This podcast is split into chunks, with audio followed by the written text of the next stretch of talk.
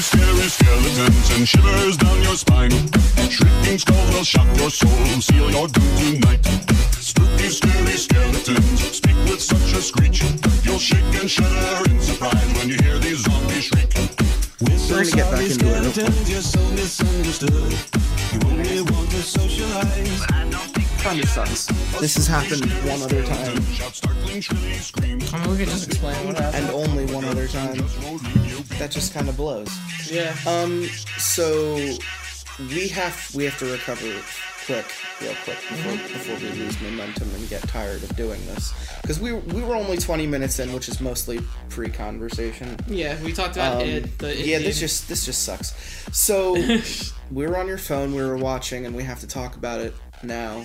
The The It Indian, what is it? Adaptation. yeah. You could say it's a, it's a TV cable show in in in India, and it is. If anyone has been frequenting Reddit at all at the t- at the time of mentioning this, then you know what we're talking about because this is fucking ridiculous and It's the something. fucking the, the the scene with Georgie being pulled into the pool, but he more so just kind of hops in. just pops on in. He and, just you know, hops right in. eh, And by scene, I mean it's five minutes of a clown in Two a minutes. pool, just kind of waving his arm. Yeah, like pointing saying, down at no, the no, no, pool come water on, and stuff, come on, and, we like- all we all float in here.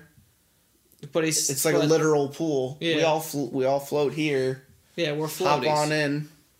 We're Uh, floaters. Yeah, that's not that's not what Stephen King means. No, but um, anyways, that adaptation is fifty-one episodes. Jesus fucking Christ. So they may cover a lot of the stuff that like the miniseries didn't cover, and who Mm-hmm. knows, maybe that the new movie I could see why you'd be tempted to watch it all. to see what happens there. yeah, that's specifically fifty-one with episodes. They're specifically with the shit American Horror Story asshole seven intro that we watched afterwards, which, which consisted of several things, mostly being scorpions, crabs, statues, the same baby dolls, clown dolls, You missed the most important part. barbed wire. Barbed wire.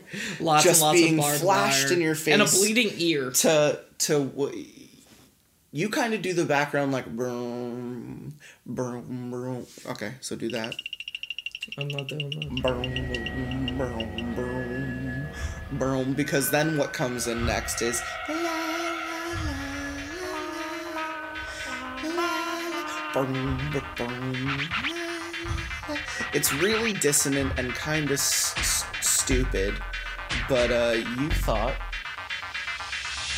I thought what? it was kind of creepy I thought it was a little creepy. It's the, the the the little the little children.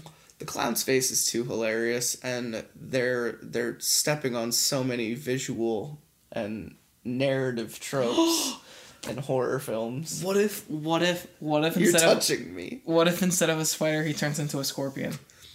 i think That's, that's, why they, that's I why they kept showing the scorpion. that's kind of the connection i made when i Once, saw it what, what if instead of the the deadlights, it's just barbed wire that shoots out of his fucking eyes? what if It just goes in there. what if instead of a cave or sewers or anything they It's build just a bloody they ear? build a set out of like play-doh and they put a literal scorpion in there and they're like oh the the the clown he transformed into into a monster. And you know they, they just put these little things that are like little versions of the adults like right in front of the scorpion. And he kind of like bats him around for a little bit. Or maybe they put like scorpion food or like bu- or they dress up they dress up little bugs as the characters in because their budget as I said last time is seven dollars and forty two cents Yeah. uh, taking one look at at uh, Pennywise, you could you could Mm. clearly see they found him in a van down by the river, and he's clearly That, and I he's think- doing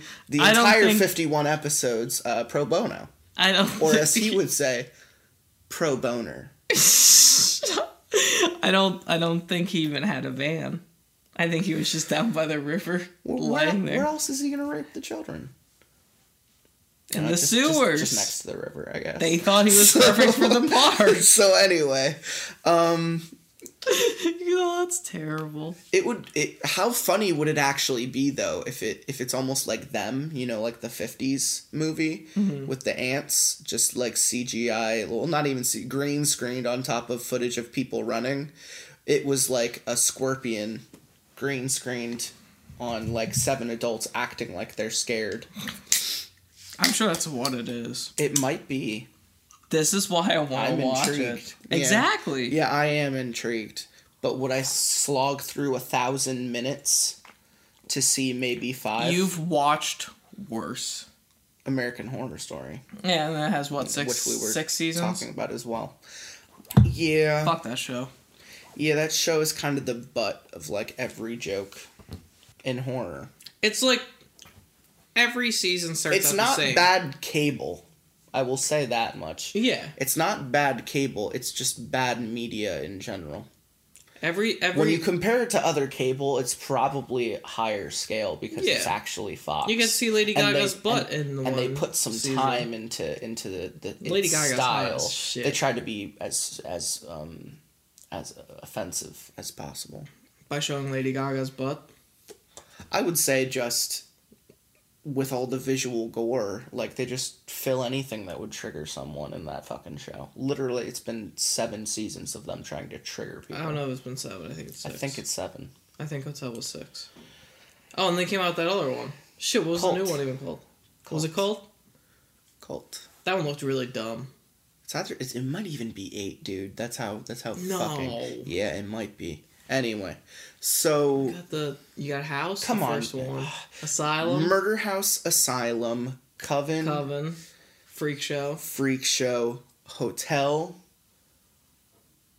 And Cult. Cult. So they have six. It's called Cult is six. I feel like we're missing one. They're redoing. Um, What was well, the one with the alien abduction one? That was two. That was Asylum. Okay. They just the seasons used to be longer. That's all.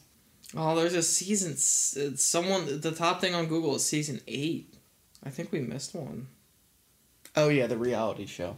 That wasn't the reality show was last year. It wasn't. What the fuck was the reality show one? They're filming a show in a in a house in the south, and they got the chick from Misery to play like a butcher. No, the most recent one motherfucker. called. Is that No, the one no, you're no, thinking no. of? Colt. Roanoke. Roanoke was last year, is what I was saying. No, that was last year. No, I'm. I'm It- talking about a, a September to June scale. I'm not counting the summer. So I'm saying October of, of 2017 cuz you said last season. You you when you said hotel, I think you got a year wrong. Anyway, Roanoke is the one where Kathy Bates is playing someone called the Butcher and they're trying to film a movie or a real no, they're trying to film a reality TV show in Roanoke to kind of parody the Roanoke disappearances and halfway through the season it changes. I don't remember this at all. It's because it was terrible. I It's because it was awful. was it? Absolutely. The house was actually haunted, but they also made a horror film about it. So the first part of the season is the horror film. The second part of the season is the actors revisiting the set and they're played by a different cast. It's like a reality TV show adaptation. The Yeah, actors the and the reviews are good for this one. Eh. No season has been as good as one. That's because that like one came out, everyone's like, "What the fuck is this?" One- now, now it's just like, "Oh, one- we know it's gonna be." One tries the hardest. I like that. I like that poster. Just watch Roanoke. It's it, yeah. Anyway, I didn't even fucking know that existed. yeah, it, it was Eighty-four episodes of this shit. of the entire show. Yeah, Yeah, yeah, it's not. I thought fifty. What? Have you seen all the episodes? And you- you're gonna talk bad about watching fifty-one episodes of Indian It. Yeah, I mean, Jesus, I wouldn't wish that upon my worst enemy. Forcing them to slog through twenty minutes of stuff you don't even have subtitles for, and it just sounds No, like garbage and looks like when- garbage. And I would watch it if it had subtitles. oh, even if it didn't, I would. You know what I would need? I would need a very ridiculous English dub. That would make it That's work. what I would need. we could make that happen. we could we could be the MXC of Indian it. of Indian it. We'll, we'll make it happen. Yeah. All right. I'll, I'll come up with some kind of bullshit plot. It'll be about like a clown wanting to throw a party for the kids instead of wanting to. He's just like, no, like get in the fucking pool, get in the fucking pool. We're supposed to have fun. We're supposed to be swimming, and he's like, nah. You know, like the kid. He's kind of smiling at the clown. He's Yeah. like, no, you're silly. And Clown's like, no, this is a party for The you. The kid will be the played by frowns. George will Get be played. Georgie will be played by frowns, except his name is not Georgie.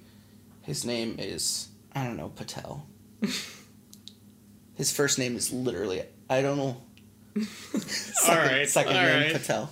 God damn. Anyway, so today on this episode, if it doesn't fucking crash on us anytime, If it soon, crashes, we're just going to Mario Party. I wouldn't blame you at that. We'll take point. we'll take that as a sign. this is uh this is like the third time we've essentially sat yeah, down you to want you want to tell the lovely listeners what happened last last time? We got locked out of my house for three hours. He came over to record. We had food. We had warm food in hand, Well, I had a cold sub. and you then. Mine was already cold. It was and fine. then we got locked out of my house for three hours. So that's what happened. and I stuck tried by the entire yeah, you the did. entire time. Yeah, you the did. entire fucking time. You were just like, Yeah, you can you go did. home, and I was like, nah, I'll wait with you. He came inside, fell asleep watching three episodes of SpongeBob. fell asleep fucking immediately. You got through like one. two. It was one full episode. One full episode. Anyway, we've been rewatching SpongeBob, so that's that's all that's happened since Are You Afraid of the Dark, which we haven't talked about since forever. Silverlight. I don't think Which there's nothing worth talking about. Silverlight was the highlight of Silverlight- the entire show. you watch, but but you can't just say Silverlight's the best because you kind of have to watch the prior seven seasons to To to, really appreciate to really it. appreciate Silverlight. Um, it is the Avengers of Are You Afraid of the Dark? God, it's so Samuel L. Jackson's there. So, yeah, um, they bring back the readers from one through four, and they team up with the readers from. Well, no, it's just Mark. And It's I think it's Mark and someone else. Isn't it Mark and one of the girls? no, Are you sure? it's his little brother. It's a family thing. Remember, it's about That's the probably why I thought it was a little girl. Yeah, no, the girl was a reader in, in uh, five through seven, but uh, it's just Mark. Uh, fucking, I, I always call him. Is his name Topher? I think it is. Um, he grows up, and his and naturally his brother goes to fucking college or something, but he comes back to tell him the grandpa's dead, and they fucking all go on an adventure against ghosts and a Pennywise type monster, and it was mind blowing and fantastic at the same time. That those episodes, I would just. I would It was a three. It was a three part series. Uh, Well, so which we- means it was an hour and twenty. It was an hour. It was an hour. It was an long. hour. Yeah. It was an hour long episode of Are You Afraid of the Dark, and um, It was amazing. they had a good budget. They had a good. They had a good plot. They had good writing, and you just you, you genuinely care for the first time in the entire show, and it's the seventh season opening, which is so sad, because it should have been the series fucking finale. That should have been the finale. show. Yeah. But didn't we find the finale oddly satisfying? It ended. No. It didn't it end a certain way. No, it just ended. Huh. Like it just ends like it would any other season. Because Interesting. I don't think they got. They knew that they. I didn't. Oh, think you know what I'm thinking about? I'm thinking about when Mark throws on the fucking pixie dust onto the fire and it like puts the fire out and everyone gets real spooked. Oh, that's Silver- beginning- that's at Silver- the beginning of Silverlight. Yeah. Exactly. Silverlight. Because remember when that happened, we lost our shit. We're, we were like, what? It was because it, It was not, one of those. expecting it. It was one of those what moments. you What? know, it's when you've just taken a huge rip and you're holding it into the best of your ability, but everything about you wants to like exhale and cough it out and just be exasperated about what just happened on the on the screen. So Silverlight was fucking awesome. We also talked about. Um, I just I'm I'm going back in order of what we prior talked about. You know, 15 minutes ago. Um, we talked about the ritual a little bit.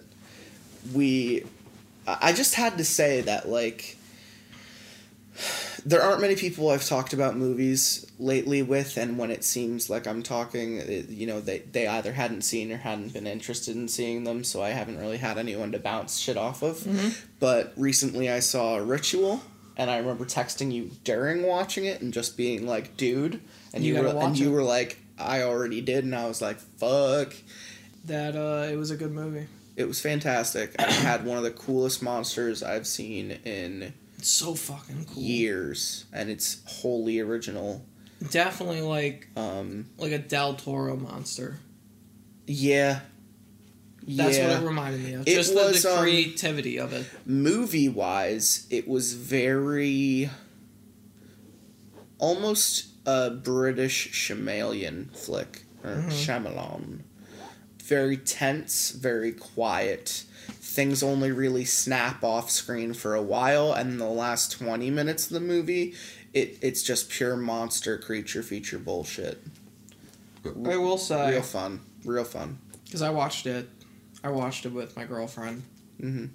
and uh, the scene in the very very beginning when they go into the liquor store Uh huh. and like they kill him. Uh huh. Holy shit! We Uh-huh. watched that. I was like, I feel I feel dirty Yeah, I felt I felt fucked. because it just happened so fast. Like it happens, we're just like, oh fuck. You know, Like, you know what changed things for me? Hmm. They didn't have guns. no, he had a bat like There are glass bottles all around you, cutthroats. Yeah. I'm sorry, but like if if any Well, of my why- fucking friends got downed by a baseball bat in front of me, I, I don't know. If I it was either like a baseball bat or like a billy club or something. It was like a billy It was something like that. but point withstanding, well, that's why it was such a big deal that he didn't do anything. He had a glass bottle in his hand. yeah.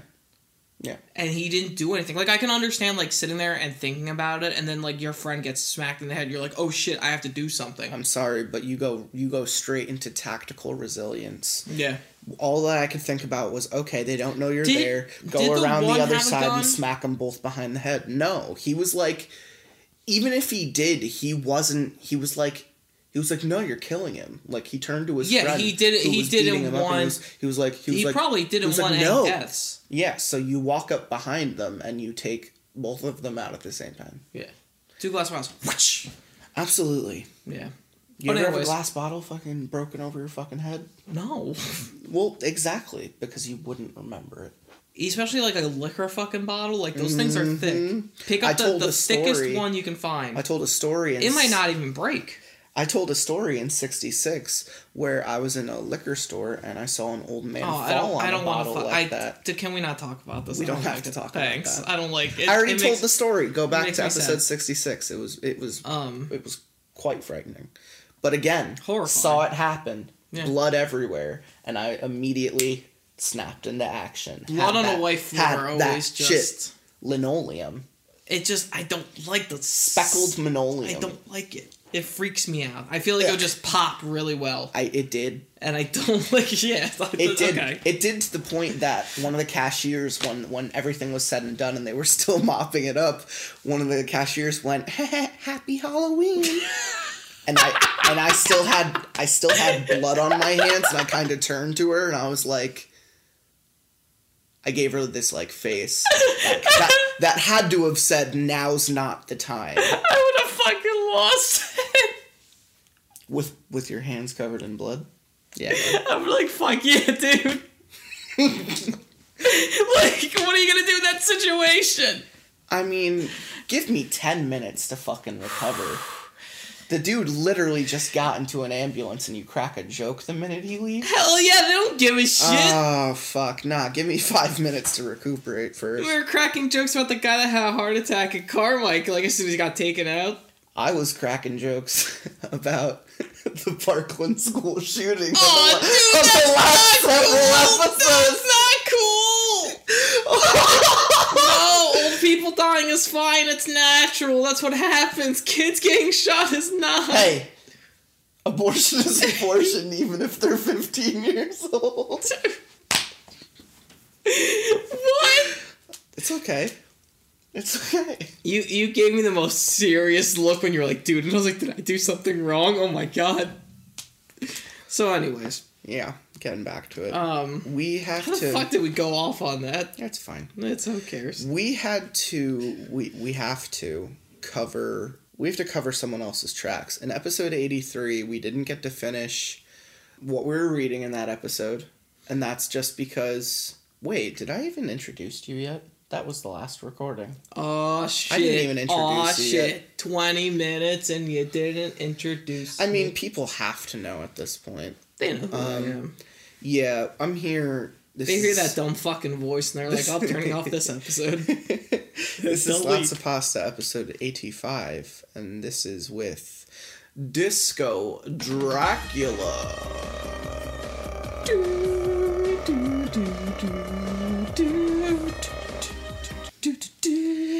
And, uh, and uh, we're here um, covering for, well, not necessarily covering, we're finishing. We're, um, those other dudes, they're quitters, you know? They got tired real quick and they were like, we want to go home. So I was like, you know who I, you know who, who would respect this material? Disco Dracula. So in this episode, we're going to start with some short stories. We're going to finish what happened in episode 83, where we covered the holiest of holies, the scariest of scaries, the spoopiest of spoops. Um, the first three parts of Scary Stories to Tell in the Dark by Alvin Schwartz. So we're here to start from part four of the book, and we kind of went through the art a little bit, and we we relived some um, Some good memories. some good nostalgia, and I just wanted to clarify that like bunch of baby ducks didn't remember anything mm-hmm. about the book other than the pictures. He he he remembers borrowing the book from the library and just looking at the pictures. Skellybones, surprisingly, didn't even know about these books. N- not one of the three. At least one person, you It's know, very shocking. picks up one of the books at some point in their elementary. call- it- it's it's intriguing. But you, you, said, a lot about it. but you said Scallybones didn't go to our elementary district, Correct. so that might explain that. He, you know, it's all about accessibility at that age. Yeah. I thought I could hide anything from my parents as long as they weren't like going rifling through my shit. So I would rent that book and I would just keep it in my backpack and carry my backpack to my, my room and then I would like read it up there and I would hide it under my pillow. Like porn. Yeah, scary stories were my porn when I was in third grade It's the best kind prepubescent spoops rustled me jimmies. So we're gonna just dive right in if my computer doesn't crash again. Maybe we should save this. Yeah, let's pause and Like save. pause and save, and Let's that way pause if and it save. does. I doubt it's gonna crash again. Yeah, Um, we. it that's- seemed that's like- a bright white. It screen. seemed like a Java thing. Um, You're a Java thing. I can be. I've You don't- actually recently been drinking coffee. Coffee's good. yeah, coffee's good and it's good for your bowels too. Mm-hmm. Um, Cleans you right out. I uh, I started drinking coffee. Mhm. I started going to the gym Mm-hmm. at least three days a week, Mm-hmm. and um, Good I'm eating you. lots of vegetables. Vegetables are good. I'm sweating a lot more. That's okay. It's making me. It's more, making your fat cry. It's making me. Uh, my acne has grown out of control because I'm dirtier. That's okay. I need to get clean. It's called shower daily. Pure. I do shower daily. I actually think I over shower. Maybe that's why then. Yeah, It could be. interesting. Yeah. Um, my Your body, pores, man. my pores are screaming out. The human body is a. I just noticed that ever since I started going thing. to the gym, I was, I've been popping up in acne all over the fucking. I thought you were gonna place. say popping pills, and I was like, do we need to have a talk I've been off, popping off, pills, off mic? little supplements, Well, yeah, that's fine. vitamins, Yeah. or as the British say, vitamins. Vitamins. Fuckheads. So, So, um, talk. I mean, they have some things right. Yeah. Like um, fa- Biscuits. fanny pack over there. It's Oh. still fanny pack, but it means vagina oh. because it's the fanny. And they they pronounce buoy as boy Boy, because that's how it's spelled. Boy. you gotta swim within the boys. Yeah. Don't touch. swim in the boys. Don't touch those big boys in the water. Don't go near Be those careful big around boys. the boys. All right, we gotta fucking all right. Um, so part uh, scary. We're still on scary stories part one, and then after we finish this, I got some surprise stories that we're gonna dive into. Um, similar vein of short stories about spoopy things. So, uh, scary stories to tell in the dark, book one, part four. Other dangers. Most of the scary stories in this book have been passed down over the years, but the ones in this chapter have been told only in recent times. They are stories that young people often tell about dangers we face in our lives today. Do not say ju- anything ain't that about- just the way? Ain't that just the way? Fucking love over the garden wall. What were we gonna say? Don't say anything about. Parkland. Oh no no no no no no! no. Assault rifles. So we um that wouldn't necessarily be wrong in this case. so knowing the stories we're about to cover because among them are babysitter hook and high beams mm-hmm. these things inspired creepypasta. Ooh. this was the creepypasta before internet. This book essentially this book series Yeah, you're is the wrong. creepypasta because they're mostly hearsay they're folk they're folklores mm-hmm. legends urban legends and sometimes even poems or as we covered last episode raps so let's see what the first one is The hook. it's the hook do you want to read the hook Sure. I'll read the hook. The hooky hook. Hooky hooky hooky hook. Mm-hmm. Looky looky, I got hooky. Did you like my hook reference? roofy oh i also like to do the the um the fat kid voice sometimes which is peter do you remember your mother peter Peter. peter It's his face when he says it too. Do you remember your mother he has such a chubby little face. i remember my mother Did you ever see Pan? That fucking shit show of a movie? That was a bad movie. i also liked uh Tootles in in hook because he's all about his marbles i've lost i've lost my marbles have you seen my marbles He gets it back. Ho ho, my marbles. He's, he's talking about his testicles. Yeah. His balls. He got his balls back. They just make noises under the fucking. All he wears in that movie is pajamas, I believe. S- senility. The hook. Donald and Sarah went to the movies. Then they went for a ride in Donald's car. They parked up on a hill at the edge of town. From there, they could see the lights up and down the valley. This is what you used to do with the girls. Yeah, all, all two of them. Donald turned on the radio and found some music, but an announcer broke in the, with the news bulletin. I remember the story. Okay, I'm surprised you didn't. I, I, I, I can't put them together with the titles. As soon as I started reading them, boom, popped them back in my head. I know. A murderer had escaped from a state prison. He was armed with a knife and he was headed south on foot. His left hand was missing. In its place, he wore a hook. Let's roll up the windows and lock the doors, said Sarah. That's a good idea, said Donald. That prison isn't too far away, said Sarah. Maybe we should really go home. But it's only 10 o'clock, said Donald. I don't care what time it is, she said. I want to go home. Look, Sarah, said Donald. He's not going to climb all the way up here. Why would he do that? Even if he did, all the doors are locked. How could he get in? Donald, he could take that hook and break through a window and open a door. She said, I'm scared. I want to go home. Donald was annoyed. Girls are always afraid of something, he said. Alright, rightfully so, you're gonna get fucking murdered. You know, there's. Just think of the Zodiac killer, man. This dude just wants to fucking If wet these stories are from the 90s, then think about the fucking Zodiac killer. That's literally his MO. People alone in a car at the top of a fucking hill away from civilization, Yeah. and he would literally shoot them in the fucking face. As he started the car, Sarah thought she heard someone or something scratching at her door. Did you hear that? she asked as they ro- roared away. It sounded like somebody was trying to get in. Oh, sure, said Donald. Soon they got to her house. Would you like to come in and have some cocoa? she asked. Fucking cocoa? Fucking love cocoa. Who doesn't love cocoa? You don't like cocoa? Get the fuck She's out of here. almost like making up for like Yeah. having to drive her home. She's like, "Come inside, touch my vagina." Yeah. While I make some cocoa. There, he's he's getting that cocoa. Would you like to come in and have some cocoa? She asked. No, he said. I've got to go home. Um, you go in when a girl offers you cocoa. I don't care how tired you are. He went around to the other side of the car to let her out. Hanging on the door handle was. So so Sarah was wrong. She didn't. Uh, the the killer didn't break the window with his hook. He politely tried opening the door first. And then they just pulled his fucking hook And they just drove hand. away, and he was just like, "Oh, typical."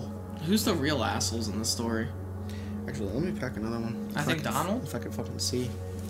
Donald is the uh, Um, the real asshole we have here. we have mood lighting natural uh, it's just to uh to assist with the classicness of these stories uh because you know you got to go to this place when you're reading scary stories to tell in the dark you actually got to read them in the dark so many other times in this show we just kind of bullshit away through what is probably a terrifying story to be reading on your computer in the middle of the night. Mm-hmm. But all of our lights are on. Mm-hmm. So, you know, we gotta get theatrical sometimes. Just fill in a bowl. just, just fill in. Dance break. Disco yeah, this, this quite this is quite break. literally a Disco Dracula dance break. Disco Dracula is getting his uh his dancing legs on, and they're getting tired. Getting very fucking tired. He hasn't danced in a while. He's out of shape. It has been. He's not out of um, shape. It has been 24 episodes. It's been a while. Might be. No, it's it's not. It's it's honestly not years when I lock us out of the house for three hours. That sucked. That was just a shitty week, and that was just the icing on the fucking cake. It really was. it was diarrhea ice. It was literally like sandwich. you couldn't get in, and I was like, well, yeah, that makes sense. It's a shitty week. Let's just top this off with getting locked out of the house. I can't feel my toes. Couldn't feel my toesies. You know, you know what though? I slept like a fucking baby that night. yeah. yeah. I bet that weed helped. We were smoking Gorilla Glue last week. that was the strain of choice. Wow, the candlelight is so. Or the when you lit that, that was such a cool. Are you afraid of the dark atmosphere we were in? Um. So what you remembered the hook the minute you started it? Oh, That's, yeah. That's a pretty go-to campfire story. Yeah. Um. What's next? This could also be the hook. Yeah, that was a hanger. I am going to read the white satin evening gown. Or Let me see if uh, let me see if I remember this one correctly. A young man invited a young woman. Let me start that over again. oh, I also wanted to remark on uh, how you can hear the wind outside and how today uh, there was a blizzard that pretty much gave us overcast and rain clouds all day, and Like 60 all, all mile snow per hour all winds. snow sucked and the wind is intense so it is it is a Like particular down- it down- is a particularly spoopy night Yeah. Down power lines everywhere, Uh, down trees, Trees, everywhere. Yep, yep, yep. Let's start this over again. The white satin evening gown. A young man invited a young woman to a formal dance, but she was very poor. She could not afford to buy the evening gown she needed for such an occasion, so she sold herself on the street. Oh, street. don't say that. that is what happened back then, so like I know, but don't. Maybe you can rent a dress, her mother said. So she went to a pawn shop not far from where she lived. There she found a white satin evening gown in her size. She looked lovely in it, and she was able to rent it for very little. Oh, good for her. When she arrived at the dance with her friend, she was so attractive. Everyone wanted to meet her. She danced again and again and was having a wonderful time. But then she began to feel dizzy and faint, and she asked her friend to take her home. I think I have danced too much, she told him. Just like Disco Dracula. Yeah, quite. Quite. Quite. When she got home, she lay down on her bed. The next morning, her mother found that her daughter had died. Oh my god. The doctor did not understand what had caused her death. So he had the coroner perform an autopsy. The coroner found that she had been poisoned by embalming fluid. Fuck. It had stopped her blood from flowing. There were traces of the fluid on her dress. She decided it had entered her skin when she perspired while she was dancing. Oh my god! So she really The pawnbroker said he bought the dress from an undertaker's helper. It had been used in a funeral for another young woman, and the helper had stolen it just before she was buried. Holy shit, that's intense. You get another classic. High beams. I feel like I remember this one. High that, High Beams is a fucking classic. That store or that uh illustration looked very, very. we read High. Beams, the uh, creepypasta version, in episode 32, and I believe it's Terry the Tickler. But anyway, High Beams. High beams. The girl driving the old blue sedan was a senior at the high school. She lived on a farm about eight miles away and used the car to drive back and forth. She had driven into town that night to see a basketball game. Now she was on her way home. As she pulled away from the school, she noticed a red pickup truck follow her out of the parking lot. A few minutes later, the truck was still behind her. I guess we're going in the same direction, she thought. She began to watch the truck in her mirror. When she changed her speed, the driver of the truck changed his speed. When she passed a car, so did he. Then he turned on his high beams, flooding her car with light. He left them on for almost a minute. He probably wants to pass me, she thought, but she was becoming uneasy. Usually she drove home over a back road. Not too many people went that way, but when she turned onto that road, so did the truck. I've got to get away from him, she thought, so she began to drive faster. Then he turned his high beams on again. After a minute, he turned them off. Then he turned them on again and off again. I remember the story. Only now. Yeah, I, I, yeah. She drove even faster, but the truck driver stayed right behind her. Then he turned on his high beams on again. Once more, her car was ablaze with light. What is he doing? She wondered. What does he want? Then he turned them off again. But a minute later, he had them on again, and he left them on. At last, she pulled into her driveway, and the truck pulled in right behind her. She jumped from the car and ran to the house. Call the police! She screamed at her father. Out in the driveway, she could see the driver of the truck. He had a gun in his hand. When the police arrived, they started to arrest him, but he pointed to the girl's car. You don't want me, he said, you want him. Crouched behind the driver's seat, there was a man with a knife. As the driver of the truck explained it, the man slipped into the girl's car just before she left the school. He saw it happen, but there was no way he could stop it. He thought about getting the police, but he was afraid to leave her, so he followed the car. Each time the man in the back seat reached up to overpower her, the driver of the truck turned on his high beams. Then the man dropped down, afraid that someone might see him.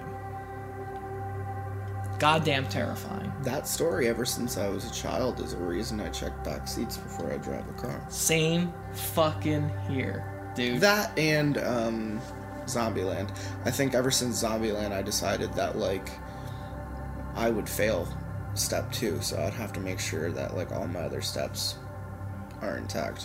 Hmm. 'Cause Step two is cardio. anyway, You're getting there. I am getting there. Good. Ooh, this is a good one. This is one of my favorites. This is The Babysitter. It was 9 o'clock in the evening. Everybody was sitting on the couch in front of the TV. There was Dick, Brian, Jenny, and Doreen, the babysitter. The telephone rang. That's the end of the story.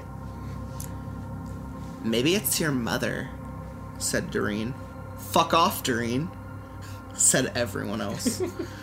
she picked up the phone. Before she could say a word, a man laughed hysterically and hung up. Who was it?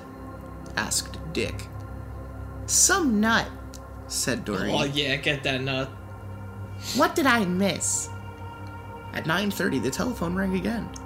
Doreen answered it. It was the man who called before. I'll be there soon, he said, and he laughed and hung up. Who was it? the children asked. Some crazy person, she said. About 10 o'clock, the phone rang again. Jenny got to it first. Hello, she said. It was the same man. One more hour. He said, and he laughed and hung up. he said one more hour. What did that mean? asked Jenny. Don't worry, said Doreen. It's somebody fooling around. I'm scared, said Jenny. About 10:30, the telephone rang once more. When Doreen picked up, the man said, "Pretty soon now." And he laughed. Why are you doing this? Doreen screamed. Why are you doing this? And he hung up. Fuck you. Was it that guy again? asked Brian. Yeah, said Doreen. I'm going to call the operator and complain. The operator told her to call back again if it happened, and she would try to trace the call. At 11 o'clock, the telephone rang again. Doreen answered it. Very soon now, the man said, and he laughed and hung up. Doreen called the operator. Almost at once, she called back. That person is calling from a telephone upstairs. You better leave. I'll get the police. I mean, she wouldn't know where where in the house. No. I always thought the calls coming from inside the house was from this story and not from the movie. When a stranger calls. Yes. Just then, a door upstairs opened. A man they had never seen before started down the stairs toward them. As they ran from the house, he was smiling in a very strange way. A few minutes later, the police found him there and arrested him. Well, what happened in those few minutes? Did he just kind of talk to them? Hello. They were probably just running. I told you. Now we can start our interview. That's it. Oh, we got more stories. No, I mean like that's a That was story. that was the end of that. We're back at ah! So um I hope people are ready for that. It's another section with surprise endings. Oh boy. This chapter has the same title as the first chapter, but the stories in the first chapter, hmm, never mind, are meant to scare you. The ones in this chapter are meant to make you laugh. Oh, hot dog! What a fucking guy. What a guy! Poop Look at him. yourself now. Piss Look at that guy. Look at that guy. They Smiling him Joe. Viper. I think he's called Smiling Joe. A widow lived alone on the top floor of an apartment house. One morning, her telephone rang. Hello? She said. This is the Viper, a man said. I'm coming up. S- somebody is fooling around, she thought, and hung up. Half hour later, the telephone rang again. It was the same man. It's the Viper, he said. I'll be up soon. Viper sounds like a cool dude. yeah. Is he? What's he bringing me? Dude, a viper. The, oh. the widow didn't know what to think, but she was getting frightened. Once more, the telephone rang. Again, it was the viper. I'm coming up now, he said. She quickly called the police. They said they would be right over. When the doorbell rang, she sighed with relief. They are here, she thought. But then, when she opened the door, there stood a little old man with a bucket and a cloth. I am the viper, he said. I wish to wash and wipe the windows. Ah, get it! Got him. He was the Got him. viper. This next one is called The Attic. A man named Rupert lived with his dog in a house deep in the woods. Rupert was a hunter and a trapper. The dog was a big German shepherd named Sam. Rupert had raised Sam from a pup. Almost every morning, Rupert went hunting, and Sam stayed behind and guarded the house. One morning, as Rupert was checking his traps, he got the feeling that something was wrong at home. He hurried back as fast as he could, but when he got there, he found that Sam was missing. He searched the house and the woods nearby, but Sam was nowhere to be seen. He called and he called, but the dog did not answer. For days, Rupert looked for Sam, but he could find no trace of him. Finally, he gave up and went back to his work. But one morning, he heard something moving in the attic. He picked up his gun. Then he thought, I'd better be quiet about this. So he took off his boots, and in his bare feet he began to climb the attic stairs. He slowly took one step, then another, then another, until at last he reached the attic door. He stood outside listening, but he didn't hear a thing. Then he opened the door and. At this point, the storyteller stops as if he was finished. Then, usually, somebody will ask, Why did Rupert scream? The storyteller replies, You'd scream too if you stepped on a nail in your bare feet. And then everyone crucified him. That was the story of why Jesus was killed. You actually startled me with that scream. Yeah, man. Like, we gotta you- scream in each other's faces when it when it says "ah" in all caps. My heart is uh Ooh, you get to read the Slithery D. my heart is beating really quick right now. Yeah, man. Leave, leave me go. I thought that was where the wild things are at first. This is fun. Here it is, Slithery D. I'm not rhyming this. Well, I'm not no, rapping but you're this. you are a Slithery D. You are Disco D. The Ooh, The slithery of D's. the slithery D, he came out of the sea. He ate all the others, but he didn't eat me. The slithery D, he came out of the sea. He ate all the others, but he didn't eat slurp. Such a fun little story that you told there. oh, that was good. How that dead man danced. what? what?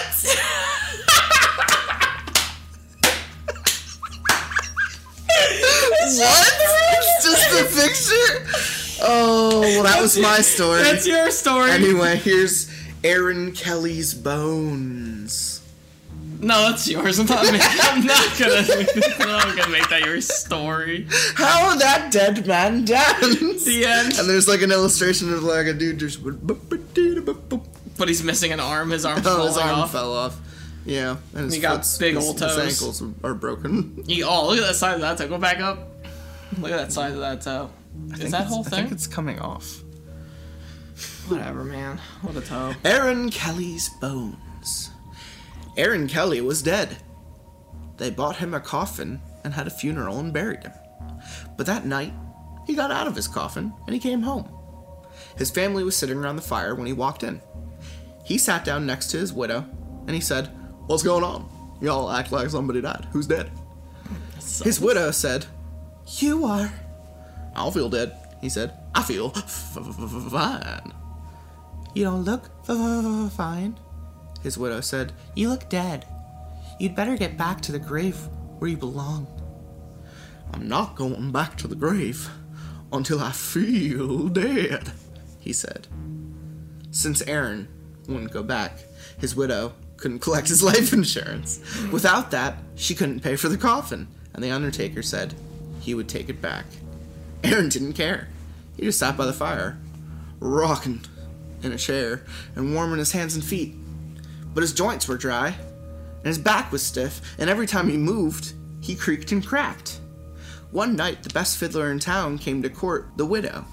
Since Aaron was dead, the fiddler wanted to marry her. The two of them sat on one side of the fire, and Aaron sat on the other side, creaking and cracking. How long do we have to put up with this dead corpse? The widow asked. Something must be done, the fiddler said. This isn't very jolly, Aaron said. Let's dance. and that's what the illustration is from. The fiddler got out his fiddle and began to play. Aaron stretched himself, shook himself, got up, took a step or two, and began to dance. With his old bones rattling and his yellow teeth snapping and his bald head wagging and his arms flip flopping around and he around he went. With his long legs clicking and his knee bows knocking, he skipped and pranced around the room. How that dead man danced! But pretty soon, a bone worked loose and he fell to the floor. Look at that! said the fiddler. Play faster! said the widow. The fiddler played faster. Crickety crack! Down and back! Dead man went hopping, and his dry bones kept rapping. this way, that way, The pieces just kept popping. Oh my god. Play, man, play! cried the widow. The fiddler fiddled, and dead Aaron danced. Then Aaron fell apart, collapsed into a pile of bones. All except his bald head bone that grinned at the fiddler, cracked its teeth, and kept dancing. Just head fucking flopping around. Look at that! groaned the fiddler. Play louder, cried the widow. Ho ho, said the head bone. Ain't we having fun? The fiddler couldn't stand it. Widow, he said, I'm going home. And he never came back. The family gathered up Aaron's bones, put them back in the coffin. They mixed them up so he couldn't fit them together. After that, Aaron stayed in his grave, but his widow never did get married again. Aaron had seen to that. The guy simply did not come back the next day. Aw, oh, damn, you get to read Wait Till Martin Comes. You can read this if you want. I love this story. You can read it. This is a fun one. Cause I'll read Who the, knows uh, this one? I think Frowns does. If you d- if you weren't the one who brought this up, then it had to have been Frowns. Wait till Martin comes. You have to know this story. I do know this. You do. It Um, was you who um, brought this up. I think it. I. Sound. I think you brought it up to me. An old man was out for a walk when a storm came up. He looked for a place to take shelter. Soon he came to an old house. He ran up on the porch and knocked on the door, but nobody answered. By now, rain was pouring down, thunder was booming, and lightning was flashing. So he tried the door. When he found it was unlocked, he went inside. Except for a pile of wooden boxes, the house was empty. He broke up some of the boxes and made a fire with them. Then he sat down in front of the fire and dried himself. It was so warm and cozy that he fell asleep. When he woke up, a black cat was sitting near the fire. It stared at him for a while. Then it purred. That's a nice cat, he thought, and he dozed off again. When he opened his eyes, there was a second cat in the room, but this one was as big as a wolf. It looked at him very closely and it asked, Shall we do it now? No, said the other cat. Let's wait till Martin comes. I must be dreaming, thought the old man. He closed his eyes again. Then he took another look. But now there was a third cat in the room, mm-hmm. Mm-hmm. and this one was as big as a tiger. It looked the old man over and it asked, Shall we do it now? No, said the others. Let's wait till Martin comes. The old man jumped up, jumped out the window, and started running. when Martin comes, you tell him I couldn't wait, he called. Oh, well, that's it. I, I remember it ending differently. I thought it ended differently too. I thought mine was like a small cat or a mouse or something. Yeah, This is why I let you read that one because I want to read the, because Ghost you of the Bloody wanted Fingers. you wanted to finish it off. Yeah, You like this one. I do like this one. It's so Uh, fucking dumb. This one you remembered, you said, or Yeah. vaguely. The ghost with the bloody fingers. A businessman arrived at the hotel late one night and asked for a room. The room clerk, oh my god, the room clerk told him the hotel was all filled up. There was only one empty room. He said, "But we don't rent that one because it is haunted." "I'll take it," said the businessman. "I don't believe in ghosts." The man went up to the room. He unpacked his things and he went to bed. As soon as he did, a ghost came out of the closet. Its fingers were bleeding, and it was moaning, "Bloody fingers, bloody fingers." When the man saw the ghost, he grabbed his things and ran. The next night, a woman arrived very late. Again, all the rooms were taken except the haunted room. I'll sleep there, she said. I'm not afraid of ghosts. Soon as she got into bed, the ghost came out of the closet. Its fingers still were bleeding. It still was moaning, Bloody fingers, bloody fingers. And the woman took one look and ran. A week later, another guest arrived very late. He also took the haunted room. After he unpacked, he got out his guitar and he began to play. Soon the ghost appeared. As before, its fingers were bleeding, and it was moaning, Bloody fingers, bloody fingers. The man paid no attention. He just kept strumming his guitar. But the ghost kept moaning, and its fingers kept bleeding. Finally, the guitar player looked up. Cool it, man! He said. Get yourself a band aid. yeah! That's the end of the fucking book. Yeah! That's fun. Get yourself a band aid, man! I Get just spit on your arm, I think. Get yourself a fucking band-aid. Yeah. Wise words. Get yourself Wiser a words have Band-Aid. never been spoken. um, so now we're gonna switch gears just because I I, I want to. I want to continue this. Okay. I want to give you a, a longer episode. We only have a couple things to read. Look at all the fucking stories. Look at all the fucking stories everyone can choose from. Look at all these fucking stories. Anyway, bloody fingers. Bloody fingers. Bloody, fingers. I'm gonna start by reading something called "The Day I Started Believing in Ghosts." We're gonna um, we're gonna switch gears. We're gonna read ghost stories. Why do you do this to me?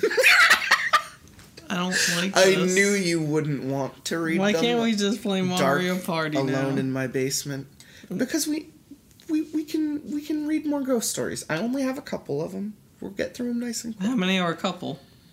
I think four. That's not a couple. That's a few, asshole. It's less than twenty pages, which means it's like a half hour. Our family home is famously haunted. Oh boy. By famously, I mean it's mentioned in the town's historical records, and kids under a certain age won't ring the doorbell on Halloween. That kind of thing. I'm 24 and I've lived here all my life, aside from college. Over the course of those years, I'd never seen anything out of the ordinary. My mom lived here for almost 70, though, and dad for 50, and they claim they saw actual ghosts many times. Their parents, too, and so on. The house was built in 1729. Like most houses nearing their 300th birthday, it's had its share of problems. Still does. Obviously, it's undergone a ton of maintenance over the course of its life, but it was always patch ups rather than overhauls. Therefore, it's drafty. Everything sags, the electrical system is awful, the plumbing system is even worse. To top it off, all those things make some type of noise whistling, creaking, humming, groaning, etc. Oh, good, so like your basement. To a supersti- superstitious, oh my god, superstitious person, it would be easy for them to associate any number of those things with the paranormal.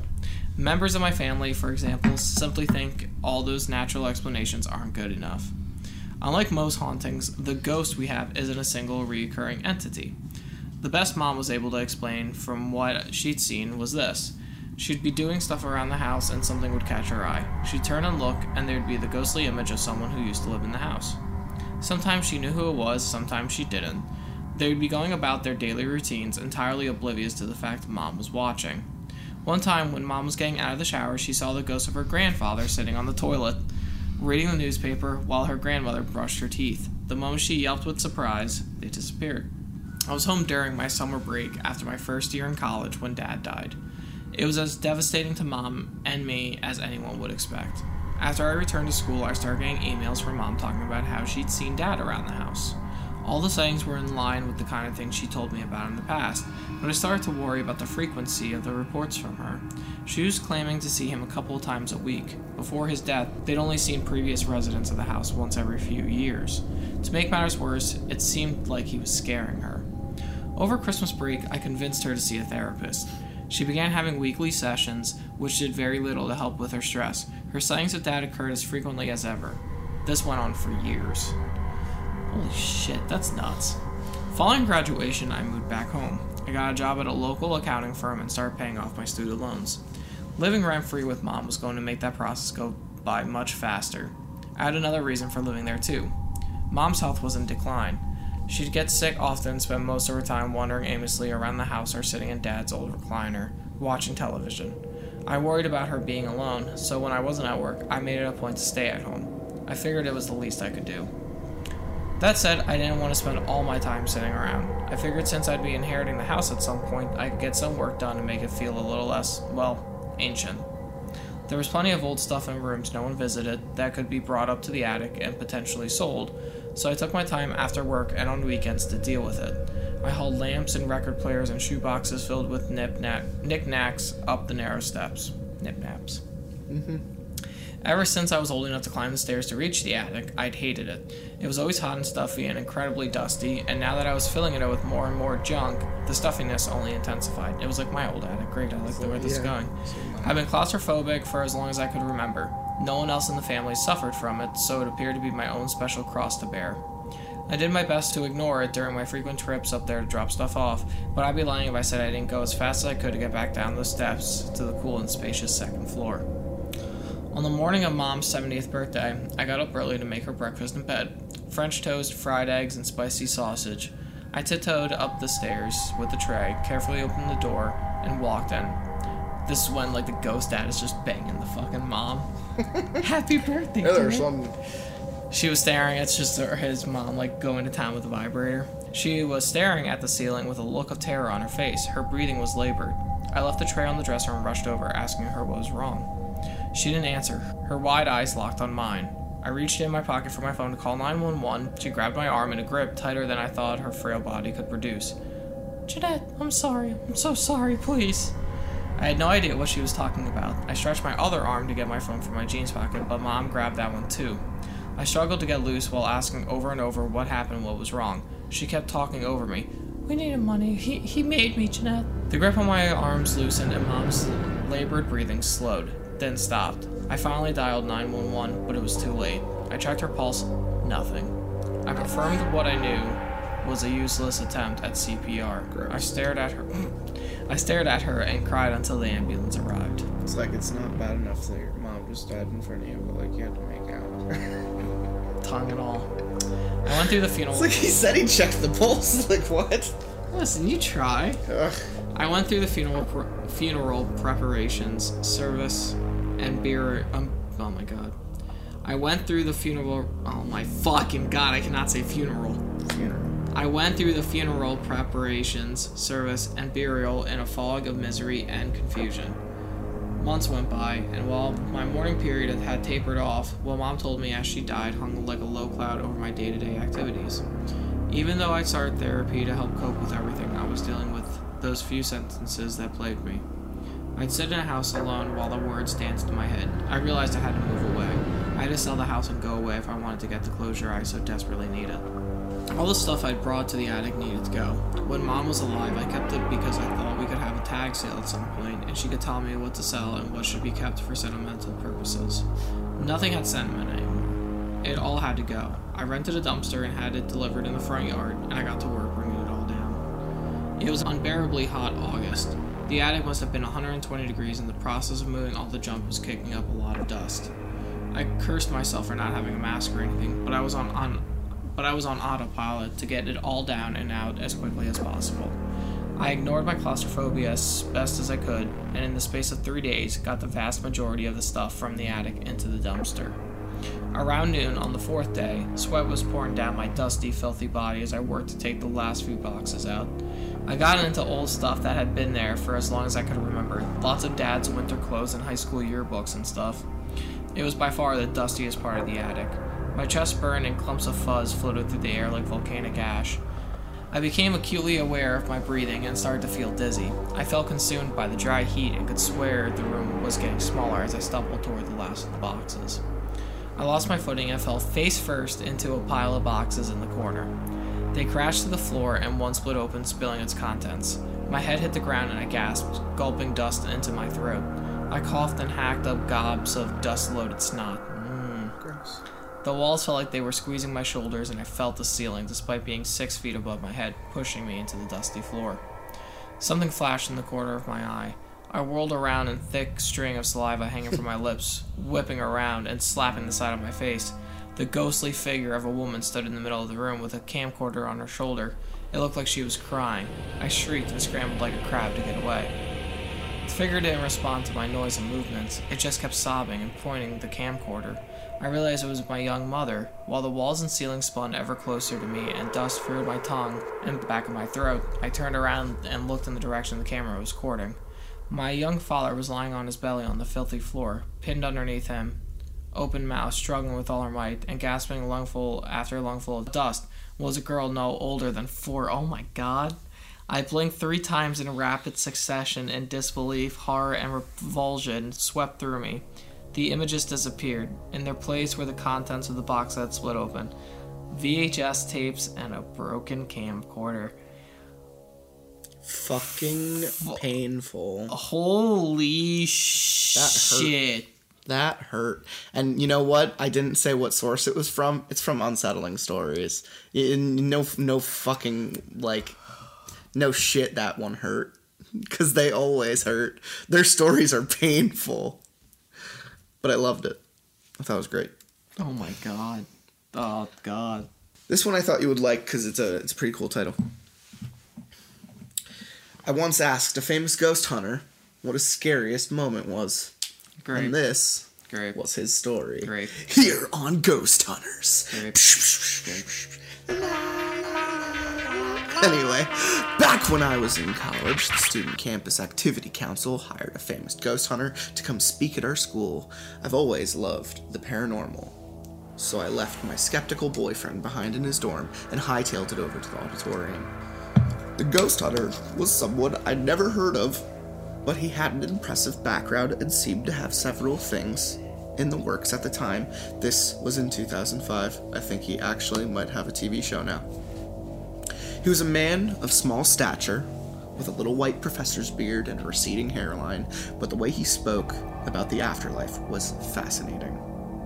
You could tell he truly believed what he claimed to see. Either that, or he's hell of a salesman. He had us hanging on every word. We watched some interesting video clips of his investigations. He had a nice collection of photos and scary stories to go with them. I remember one about a haunted doll that he said moved freely around the room of the other person who had picked it up at a flea market, just not when anyone was around to witness it. Sounds like bullshit. Towards the end, he opened up the floor for questions. There were your typical dumbass college kid questions. Have you ever seen someone's head spin around? Like The Exorcist? yeah, yeah. Stuff like that. And a few that were actually pretty interesting. I decided I wasn't going to let this opportunity to speak to someone so apparently revered in the field of the supernatural slip away, so I raised my hand.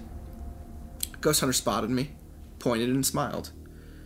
Yes, you. The girl in the white shirt. Yeah, hi, I said. And I know I sounded nervous because I felt so dumb for sounding so nervous. I was just wondering what's the scariest thing you can remember from your career as a ghost hunter? I was halfway back in the auditorium, quite a distance from the stage, but I saw his face fall. I know I did. Well, he said, forcing a tight little laugh. It was forced, I know it was. There are so many scary moments to recall. They tend to pop up quite often when you're in my line of work. This got a little chuckle from the audience. I suddenly felt pretty stupid for asking the question at all. He proceeded to tell some story about tracking a poltergeist in an abandoned elementary school and his flashlight failing. I remember because it really wasn't very scary. At least it didn't seem that way for someone who hunts ghosts for a living. He moved on from the story and answered a few more questions. He didn't look my way again. When it was over and everyone started to leave, I decided not to get stuck in the crush of students leaving through the front door. Feeling somewhat dejected, like I had done something wrong, I slipped out quietly of the theater and headed for my dorm. The ghost hunter was sitting outside on a bench near the bike rack smoking a cigarette. I ducked my head and tried to get by without him noticing. Hey, kid. He took another drag and crushed the cigarette out on the cement bench beside him. Listen, I'm sorry, I remember blurting, feeling like a stupid little girl. I know my question was dumb. I wasn't trying to make fun of you or anything. He shook his head. He brushed the ashes off the bench. He patted the space beside him, inviting me to sit. I hesitated. This could definitely be a case of stranger danger, just like they taught in the intro to university classes, then sat down. Keeping a healthy distance between us, he was old, I was young, I could probably outrun the guy, or who knows, maybe I was just as stupid as I felt. I didn't tell the truth, the ghost hunter said. His face looked much older close up, the wrinkles deeper, the confident salesman aura had faded from him, leaving behind a man in his 60s who had clearly seen a lot of things. That story I told it, it wasn't the scariest moment of my career. I know, I remember saying. He nodded, as though he had known I knew.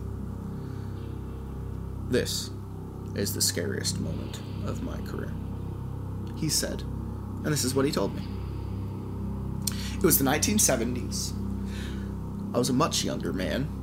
I hadn't reached success in the paranormal industry quite yet and was left to pick up the scraps that the pros didn't want. Usually, they were schizophrenics whose broken minds tricked them into believing there were phantoms after them, or children playing pranks on gullible and concerned members of the neighborhood. If anything, it was a simple cleansing of the home with sage, and off I went. When I first got the call, I was ecstatic. What the client was describing appeared to be a full blown demonic haunting, complete with physical manifestations, possession, and multiple witnesses. It was the break I was searching for. It was the break I needed. The only detail that truly worried me was their teenage son. The person they claimed to be suffering from possession had become violent with members of his family. Up until recently, he'd only acted out of character, moody. However, a week prior, he had tried to rape his older female cousin escalated Escalated very quickly. She was shaken, but mostly unharmed. Oh, okay. The family sent her to live elsewhere until it could all be figured out. Therefore, when I headed out to their home, I made sure to arrive fully prepared. I brought holy water, crucifixes, sage, and, just for good measure, a small loaded handgun. I knew it wouldn't come to that, but something about the mother's frantic tone over the phone told me it was just a good idea. I wish I could say the visit itself was exciting. Unfortunately, from the moment I pulled into the driveway of the beautiful, remodeled Victorian, all activity seemed to stop. That is, if it was ever there to begin with. I spent two weeks investigating the home. I used equipment considered very technologically advanced for the era. I studied energy waves. I interviewed the son whose family claimed to be possessed when in fact he just seemed to be depressed. Perhaps psychologically disturbed.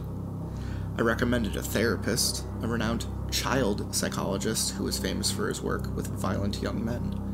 On my last day in the house, they took him into the city for treatment. His parents returned shortly before midnight, retiring warily to their bedroom, leaving me alone in the kitchen to go over my findings. There was nothing to be said, and I knew it. Everything they described could be written off to the hysterics of a family who couldn't admit their son was in desperate need of medical attention. Everything that is, except for the drains in the floor. Upon touring the home, I was impressed with how up to date it had been. It was clearly from the early 1900s and kept in immaculate condition. The woodwork and character of the house was carefully preserved as if it was given necessary updates, like modern plumbing and electricity. The basement was the only area that seemed stuck in time. The walls were a clammy stone that was prone to gathering moisture, leaving it unfit to store anything vulnerable to spiders or mold. The family had left it empty for this reason, and while it certainly felt very spooky to spend any amount of time in the windowless room with a single hanging light and its vast cement floors, I never recorded anything of note in this area. However, there was one thing I couldn't understand. Given the approximate time the home had been built and its presence in the residential neighborhood, there was simply no accounting for the four large slotted drains set in the cold concrete floor. As I sat alone in the kitchen, poring over my meager findings, trying to find meaning in all these words, I heard something. It was only a little sound at first, and so I ignored it, but then it came again, louder this time. There was a steep spiral staircase that led to the second floor, winding up from the corner of the small kitchen, and it was where the noise seemed to be coming from. Assuming it was simply one of the homeowners restless after dropping their son off in an institution, I glanced up. It was coming down the stairs. I can't say walking, because that wasn't the case, it was just floating, isn't even the right word just coming, coming down the stairs straight at me. It had no eyes, it had no face, and yet somehow I knew it was looking at me, right at me, into the very depths of my soul. And then it spoke. I'm not sure how it spoke. I don't think I actually heard anything, so perhaps it used some sort of telepathy. Either way, I can recall the words to this very day. You know what he did to us. I didn't think. I couldn't. I just ran. I abandoned my chair when I fled, scattering papers across the kitchen that claimed this house wasn't really haunted, it was all the hallucinations of a very sick boy. I left them there. Do you know how awful that is? I left those people in that house with that thing. I didn't stop driving for 30 miles, for God's sake. When I realized how far I'd gone, I finally pulled over and called the family from a payphone. They were the furthest thing from my mind when I saw it. All I could do was respond to the deep animal instinct to escape, to run out of that supposedly safe house with the tail between my legs. They moved, I think. I was unable to continue my investigation. In writing, I cited insufficient evidence, but I knew it was cowardice. I believe the house was leveled a few years later. I ended up doing my own research. Curiosity ate away at me. With vicious little rat teeth as time went by, the accusation still ringing fresh in my ears. You know what he did to us. And eventually, yes, I did. Old newspaper clippings didn't tie the stories together, not necessarily, but I was able to piece something together out of the yellowed excerpts. At some point around the turn of the century, the house had been residence to a well respected mortician. Unable to find a building in town to suit his needs, he said, he built his own home office space. It was a grand feat of architecture and a shining example of a true entrepreneur, a man pursuing the American dream of running his own business. Upstairs, the bedroom, mid level, the funeral home, in the basement, a mortuary. I knew what the drains were for.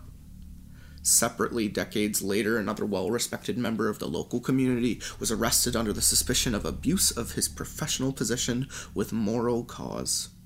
The newspaper didn't elaborate, probably due to the sensitive nature of the crimes, but his punishment was minor. After a brief stay in the local jail, the perpetrator stripped his home of all its value and left town before trial, never to be seen again. It didn't take much to guess the connection. I suppose I don't know for sure, but the words of that thing still echo through my head to this day. You know what he did to us. There was a reason that Mortician felt such a strong desire to build a house that contained his business to suit his needs. The things that were done to those bodies in that basement were unspeakable, but yes, I know. I know what he did to them. And it's because of this, coming face to face with the true nature of man in its darkest places, that the encounter with the faceless thing and its the scariest moment of my career. Because now I know. I still remember his expression, the way all the color dropped out of him as he went on, the white hair of his beard barely distinguishable from his pale skin, the slump of his shoulders, the way his voice shook. I apologized. He waved me off. He left.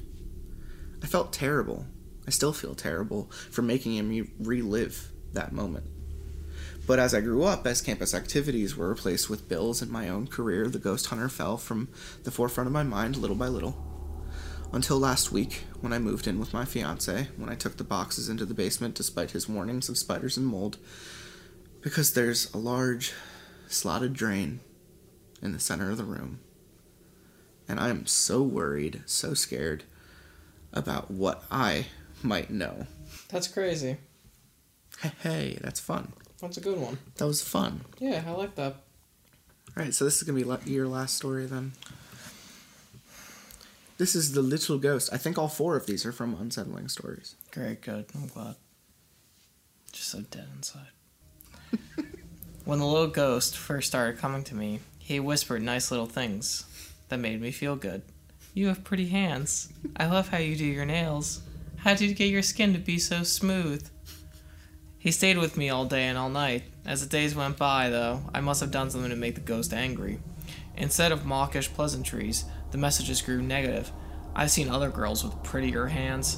What happened to your nails? I'm sorry your skin looks so dry nowadays. This is just gonna be a depression thing about teenagers. Probably. I started to get upset. I'd grown fond of the little ghost. Since he'd always been so positive, it was comforting.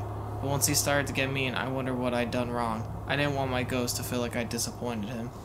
One night, as I was getting ready for bed, I saw the ghost in the mirror. He looked up to me. He looked up at me as I brushed my teeth and said, with sadness in his voice, Your cuticles are so ragged and ugly. I looked down at my hands. He was right. I hadn't been taking care of them at all since I started that art class. Bits of skin and hangnails sprouted from each cuticle. They were red and angry. Can you get rid of them for me?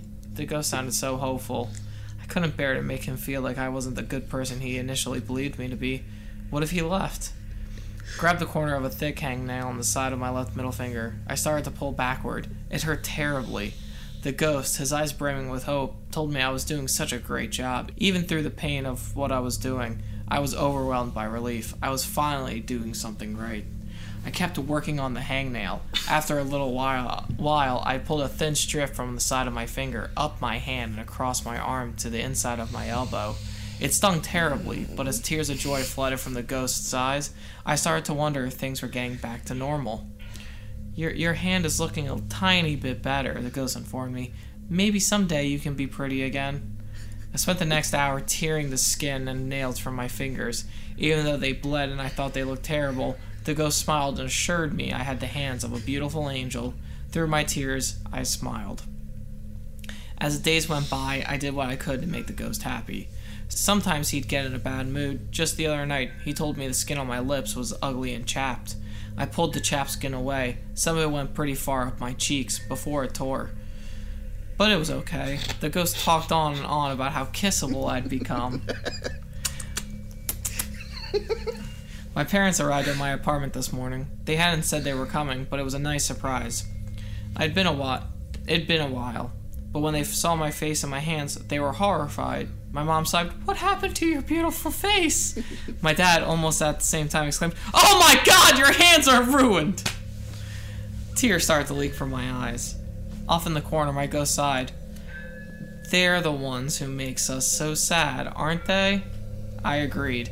Ten minutes later, as I worked to saw their bodies into small parts, I asked the ghost if he'd be happier now that they weren't around.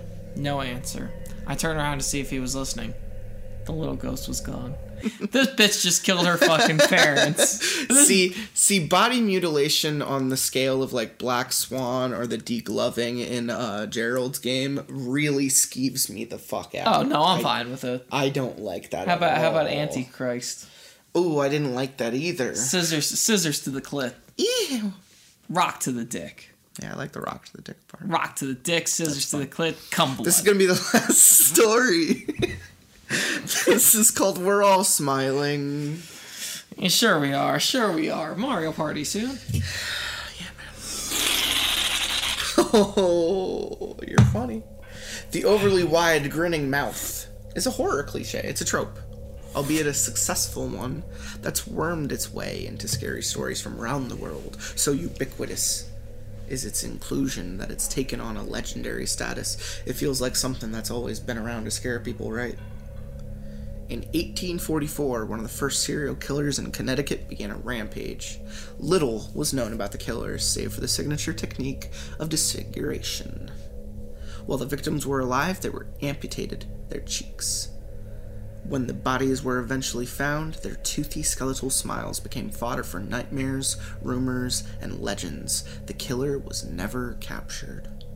Starting in 2012, local Connecticut message boards and forums started to feature messages and questions about the ghosts.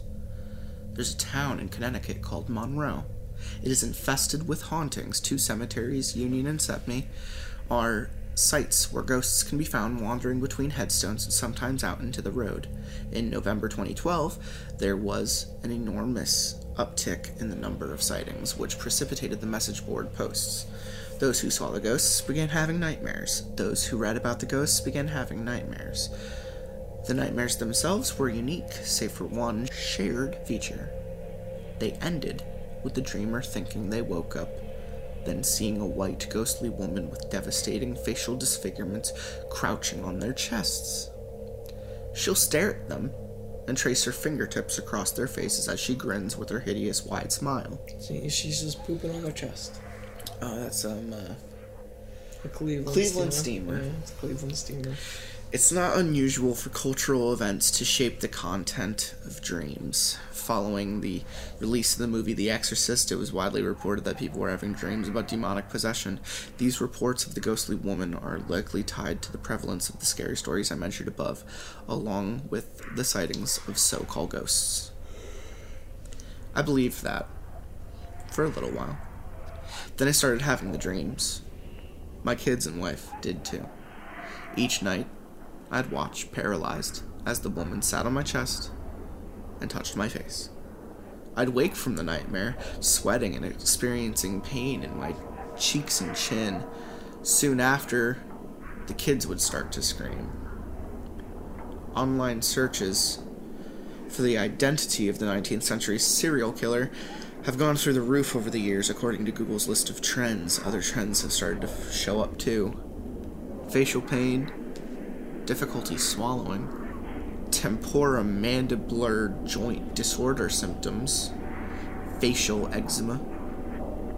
Maybe it's just my own paranoia, which I admit is growing by the day, but I can swear people around here are smiling more often.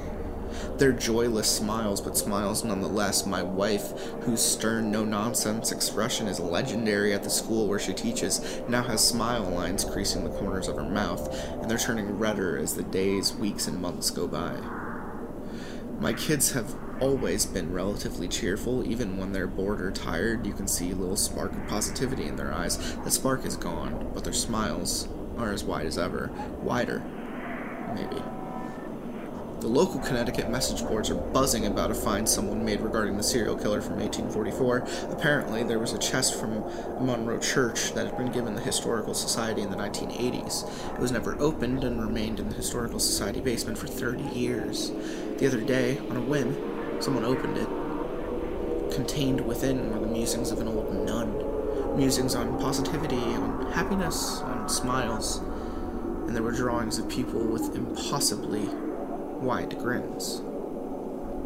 A knife was found wrapped in a cloth tucked into the corner of the chest. This morning, before dawn, I had the dream again. She was on me. For the first time, I noticed the heavy cross around her neck. She caressed my face like she'd always done, but this time her fingernails began to scrape and scratch against my skin. It tickled, then it hurt. Hurt very badly. I tried to struggle, but I couldn't wake up. I couldn't get her off. The sound of a blood curdling scream exploded through my dream, and I woke up. The woman disappeared. I looked at my wife in bed next to me. She was screaming as she slept. I watched as the corners of her mouth split, and with a sickening crunch, I heard her jaw dislocate. Blood poured down on the sheets as I grabbed her and tried to pull her out of bed and back into the waking world. Down the hall, I heard my kids shriek with pain. Half hour later, we arrived at the hospital. It was full of people bleeding from wounds on their cheeks. Some were worse than others. The place is overwhelmed, and I don't know what to do. Even as we bleed, we're all smiling. That one's fucking nuts. That was yeah, a that good was, that was a good one to end on. Yeah, that was a real good one. That was fun. So, what did you think about this uh, this spoopy ghost filled episode? I. Can we turn on the lights? Yeah, we can turn on the lights now. Fuck yeah, dude. You getting creeped out? Were you, Eh. were you creeped at all? I wasn't. Those were relatively tame ghost stories. I have to say. What about the ghost story of the woman dying in my fucking house? Can we not do this? Like two floors up. Stop. Like- I'm fucking serious. Don't do this. saying my name. Shit. You're saying my name, which means that you're being serious. Yeah, we can turn the lights on. Yeah, I'm not scared of this house, and and to be frank, I'm not really scared of ghosts. Um, I think the thing that makes a ghost most terrifying is probably just the persistence. Yeah. Visually, I guess I can learn to pretty much ignore anything. At this point in my life. Specifically, if it couldn't do anything Yeah. to me or my surroundings. Yeah. It's just a glare at that point. A It's person. just a glare. A person Wake up. shaped smudge on my glasses. Fuck you. It would also depend on what it looked like. But you know, if it's a person, you know, it has a mind. And it's stupid. Stupid. you could find a reason to, to ignore anyone at any point in time. That was a long episode. Not really. No? We've been doing some three hour ones recently. Holy shit, dude. Well, we've never crossed the three hour line, but we've. Uh, Pen Pal we read all of, and that was about 80 pages. Holy shit. I wanted to keep it all in one point because the point of Pen Pal is the growing momentum Right, yeah. of the pain that each chapter of that story inflicts on the reader because it is so oh just sad. I was I was like crying. at the end of it. Franz was like, "It's all good, man." I was like, "It's a really sad story." We read some fun stories today, though. Yeah, And these stories made me think about my childhood, the ghost that lives in my house. Can we not do this? So, do this? so, um, so Disco D. What did you think about this episode? I enjoyed it, even though it was about ghosts. Most of them weren't bad. Do you think? Well, I guess I should ask who would you want to read "Scary Stories to Tell in the Dark" book two with? Because I think I I could plan something. I don't know to be honest. Skelly Bones would be fun because he's never. He's never. That's true. That's true. You, dealt and, with you and him have good chemistry, whereas him and Bunch of Baby Ducks just kind of both mellow each other out. Yeah, I was gonna say that was gonna be my next choice. Was a bunch of Bunch of Baby Ducks. a bunch of baby ducks. Yeah, Part of me was like, I think Frowns knows. I was gonna say or Franz McBoo I because any Frowns episode. knows some of the fun stories, with him. and then and then that Friday night can consist of us playing Mario Party, or Betrayal. Mario Mario Party. Oh come on, Betrayal, the spookiest board game ever, and Betrayal at Baldur's Gate, which is not necessarily spoopy, but very Dungeons and Dragonsy. Recently played one where it was um. All of us versus a dragon. That's pretty fucking cool. instead of like a traitor, Yeah. There was like just a rule book for how the dragon activated. It was like a two page awesome. survival. Yeah, it was fucking awesome, brah. Play that Mario Party. Yeah, we're gonna go play Mario Party now. Is it? Yeah. It's not even ten o'clock. It, I have work tomorrow. Wow. I have work tomorrow. Wow. You know Mario Party takes forever. Wow. Wow. Bitch! I'm gonna slap you. So this was episode eighty-five. in uh, sc- scary stories, telling dark ghost stories, ghosts. I hope everyone got ghosty ghosts and spoops. You think Sal's a ghost? Don't be a Sal. At this point, I hope so. Sal's a fucking dick. Don't be a Sal. Okay, so I've got to bring it back. Two to the one, one to the three. I like good pussy and I like good trees. Smoke so much weed you wouldn't believe, and I get more